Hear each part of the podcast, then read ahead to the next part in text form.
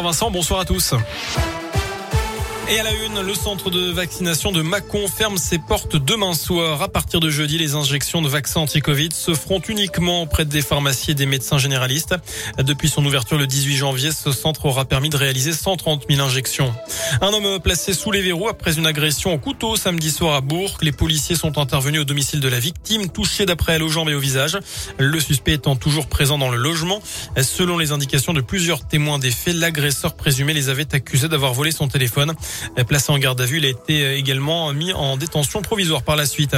Dans l'actu également, il pourrait bien y avoir des réductions, voire des coupures de gaz l'hiver prochain. GRDF annonce dans le journal Les Échos qu'il s'agit d'un scénario sur lequel eh bien, travaille le distributeur en cas d'interruption totale ou partielle des importations de gaz russe. Un décret doit paraître dans les prochains jours pour annoncer dans quelles conditions ce délestage pourra être mis en place. Ça ne devrait pas concerner les particuliers, les hôpitaux ou encore les EHPAD, mais seulement les entreprises. Dans ce contexte, on a appris tout à l'heure que Decathlon suspendait ses activités en Russie. Dans un communiqué, l'entreprise précise que les conditions d'approvisionnement ne sont plus réunies pour poursuivre les activités. L'heure du dernier choix, les lycéens de terminale et les jeunes en réorientation jusqu'à ce soir, minuit, pour formuler 10 vœux maximum sur Parcoursup. Ils auront ensuite jusqu'au 7 avril pour peaufiner leur lettre de motivation et leur dossier de candidature sur cette plateforme d'admission dans l'enseignement supérieur.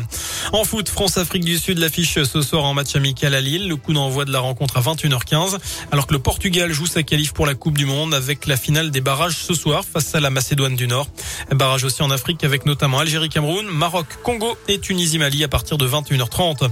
Enfin, la Starac est bientôt de retour sur TF1. D'après le Parisien, le concours de chant qui a rendu célèbre Jennifer, Nolwenn Leroy et Grégory Le Marchal devrait revenir dès la rentrée avec des primes et des émissions quotidiennes. On ignore encore les détails de cette nouvelle édition mais Nico Saliegas pourrait reprendre le flambeau. Voilà pour l'essentiel de l'actu.